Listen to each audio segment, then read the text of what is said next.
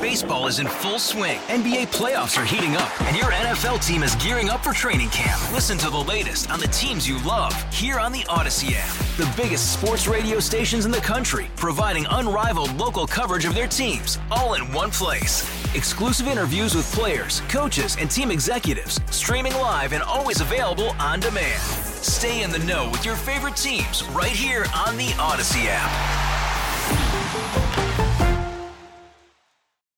Good evening, folks. It's time for your Thursday evening edition of It's News to Us, our daily podcast, taking a look at the day's top stories. And our top story actually goes back to what was a major story prior to the, the Otieno case really taking over local news.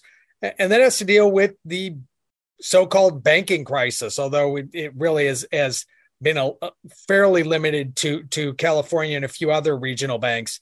Um, but uh, Senator Mark Warner has a, a, fairly major role to play in dealing with this. And uh, David, you spoke to Senator Warner this morning. Uh, what was he talking about and, what moves is he looking to make in regards to the banking crisis? In particular, some of the stuff that went on with uh, Silicon Valley Bank.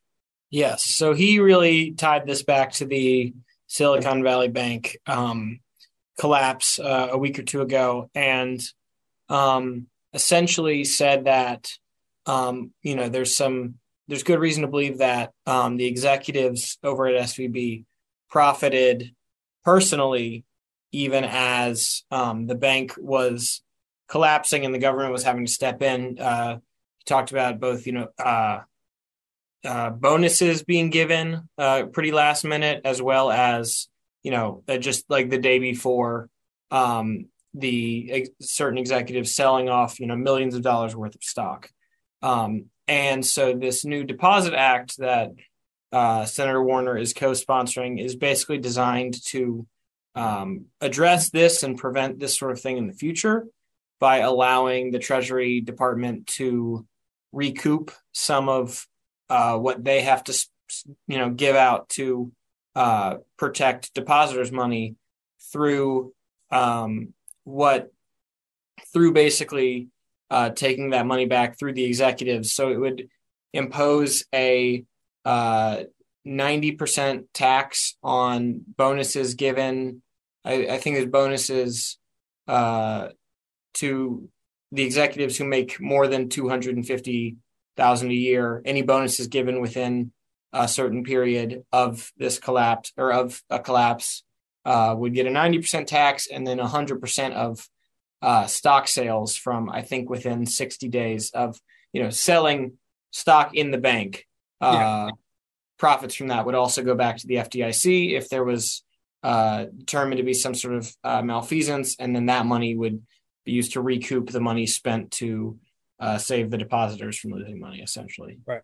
And just so just so people know, the money that helped pay the depositors was from the FDIC, not from the federal government. Um, right. Wasn't taxpayer money. At least that's the argument they're making. I know that some people can make other arguments. The argument they're making it wasn't taxpayer money. It was money that was taken from the insurance that banks pay into. But that's you know, neither here nor there. But again. Mm-hmm. Senator Warner proposing this. He's he's, he's on with a, a couple of other senators. I, like you said, he's co-sponsoring this. Um, did he talk at all about uh, what he thought its chances were? I, I, mean, I imagine you got to strike while the iron is hot. mm-hmm. Yes, and he seems pretty hopeful about it. He said it received some bipartisan support, so it's you know not divided on those lines at least. And uh, already, I think he said eight or nine senators have signed on to co-sponsor, uh, which considering there there are only hundred senators is pretty good. So. Yeah no, no, ab- absolutely. He's had a busy day actually because I know he's been talking a lot about TikTok today too, yes. um, and and moves against that. Not only TikTok, he he has he has issues with a number of uh, Chinese Thai technologies, but uh, you know TikTok's the one that's getting the focus mm. today, which is yeah. ironic because I'm going to go film a TikTok quite literally after we're done with this. Um, moving on from that, up in Fairfax, and this has some some ties, you know in, in terms of to the Otieno case, when I say that is that there are there are some similar circumstances to this. Again, we have an, an African American who who died at the hands of law enforcement. Uh, this is a case out of Fairfax that actually occurred prior to to Otieno's death. Uh, there was a 37 year old man who was shot and killed uh, by Fairfax police uh, following an alleged shoplifting incident at Tyson's Corner Center. Well, they have released the videotape, uh, the body cam video from that confrontation. And uh, the officer who fired the fatal shot, um, Sergeant Wesley Shiflett, has been fired from the Fairfax County Police Department. The uh, uh, Fairfax County Police Chief saying that he didn't meet the standards of the uh, police agency. There is a second officer who also fired shots. Um, he remains on restricted leave, and the Commonwealth's attorney is still reviewing the case. So it's very possible that in the near future we could have two cases in different parts of the state dealing with um, a black man who died at the hands of law enforcement mm-hmm. in basically two major, um, you know, localities in, in, in the Commonwealth. Here you've got you know the basically the Richmond area, and up there you know Fairfax, uh, right outside of D.C. So it's very possible we may have a lot of focus on Virginia in the coming you know weeks, months, potentially depending on how quickly these cases move, years. Um, mm-hmm. You know, again, they the two officers haven't been charged yet in Fairfax, but they're reviewing that case. So it's it's something something to keep an eye eye out on. Um, mm-hmm looking forward to a couple of events uh, coming up. One tomorrow, the name of Fort Pickett changes. Um, it is going to be uh, Fort Barfoot. They're having a big ceremony down at the base in uh, Blackstone.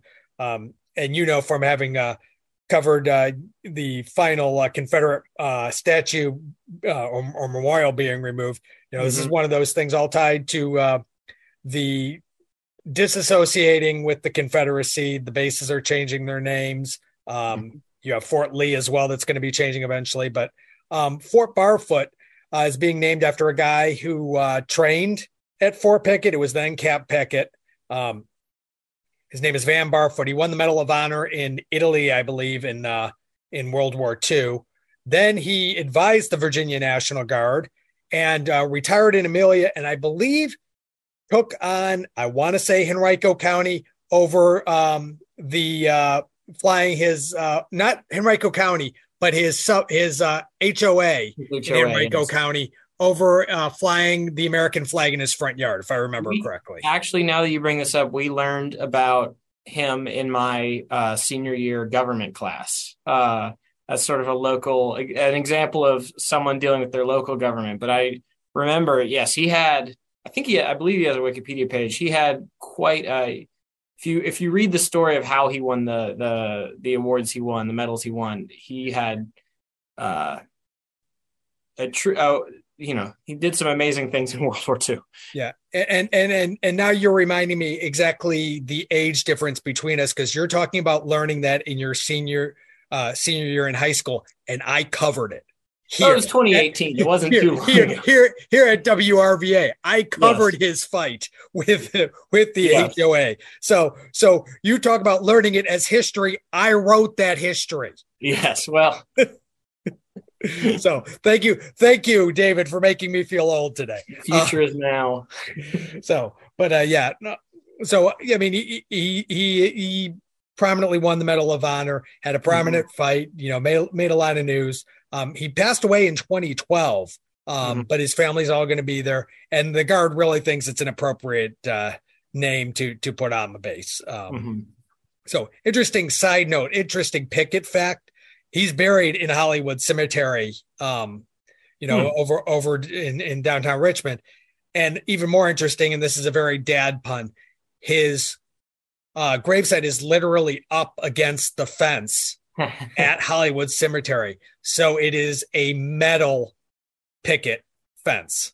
but, so anyway, sorry, I had to put that in there. I just I've been working that working that in uh the yes. entire day. We'll uh, we'll add in a rim shot. Yes, uh, didn't, didn't. Um, fi- final story that we covered. Uh, looking ahead uh, to the start of uh, spring sports. Um, the Flying Squirrels had a big announcement about uh, opening day today. Yes. So uh, Flying Squirrels have announced that they sold out their opening night uh, for the season, which uh, is not that remarkable considering they have done that every season they've been here. But this is the fastest they have sold out their opening uh, game since 2010, which was their first season. and the first minor league or the first baseball uh, professional baseball game of any kind that had come to Richmond in several years at that point. Um, so they're very excited uh, that they've already sold out. Um, they apparently the Squirrels led the nation in attendance for teams of that size last year, um, and so between that and uh, then selling out so quickly, I mean, individual tickets have only been on sale for uh, a couple of weeks. They went on sale in early March, so this is uh, they're very excited about you know just continuing to uh, sort of uh, keeping the momentum up, essentially, especially as they're preparing for hopefully in a year or two, uh, moving locations, not staying in Richmond, moving to the Diamond District rather than the Diamond.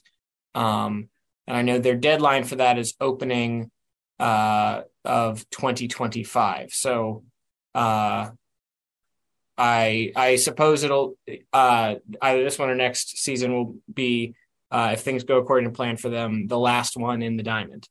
Yeah. Um, and Robert uh, Wuhl from uh, Bull Durham will also be there. I, I was literally looking that up as we spoke. I wanted to make sure that I got the, the name pronounced correctly. But yes, from from Bull Durham. It's funny when when I was talking with uh, with uh, Parney, um, who is of course the COO, commissioner mm-hmm. of fun, whatever you want to call him at the Squirrels.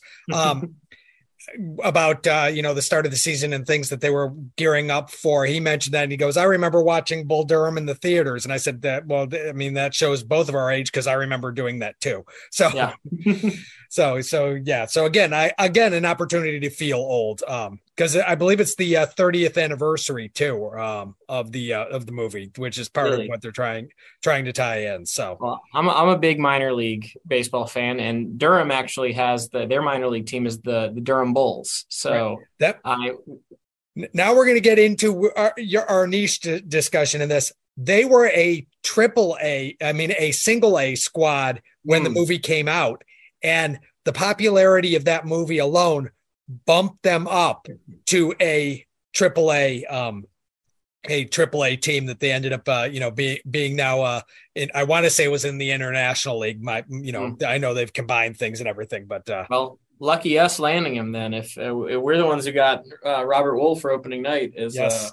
uh, a surprise and, and, total side note um the the uh, Durham Bulls uh at one point um had ties to former um a former colleague of ours, not of yours, because it's prior to your time, the mm. former 910 um 910 uh, talk show host Mike Maniscalco. Um, his wife at one time worked for the Durham Bulls because he moved from here down to uh, down to mm. Raleigh. He now does play by play for um, for folks who don't know the Carolina Hurricanes. Uh, mm. If you get the chance, listen to play by play by the Carolina Hurricanes. It's Mike Maniscalco, great guy, uh, and he does really good hockey play by play. But that's either neither here nor there for for the purposes of our podcast. Um, so that's the stories we covered for you for today. Just some quick uh, housekeeping stuff. One, David, this is your last podcast uh, for a little bit because uh, you have uh, some vacation that you're you're going to take. Yes. When uh, starting next week, um, we're going to try something where I'm going to do the podcast live um, through some stuff that we've been testing out. David and I tested out a little bit um, through the Odyssey app. We're still going to put it on our feed. You'll still be able to download it, but we're going to do it live. You'll get live. You'll get notifications through the app that we're doing it live. Um, and uh, then when David comes back, we're going to try it with both of us doing it live. Um, and you know, we may even be able to take in some chats, comments. I don't know that we'll be able to take in callers because you know that's a lot to be managing at, at one time but we're going to try that and see how it goes. We're just trying new things, trying to get people news in different forms and uh, see if it works. Hopefully, you guys like it. The downloads are up as as uh, you and I have discussed off off mic, so we're glad. Yeah. So please keep downloading. We're happy. We're enjoying it. So. Yes, absolutely. So, so this has been the uh, Thursday evening edition of It's News to Us. Again, for David Lefkowitz, I'm News Director Matt Demlein. I'll talk to you on Friday. Hey, Rob Bradford here. I have set out on a mission with my good friends at FanDuel to prove what I have known for some time baseball isn't boring. Now I have a daily podcast to prove it with some of the most notable people in the baseball world screaming baseball isn't boring from the mountaintops or at least agreeing to come on our show. Players, managers, GMs, and yes, even the commissioner of baseball, Rob Manfred. It has been a constant wave of baseball's most powerful voices. So join the revolution, subscribe, and soak in Baseball Isn't Boring. Listen on your Odyssey app or wherever you get your podcast. You'll be glad you did.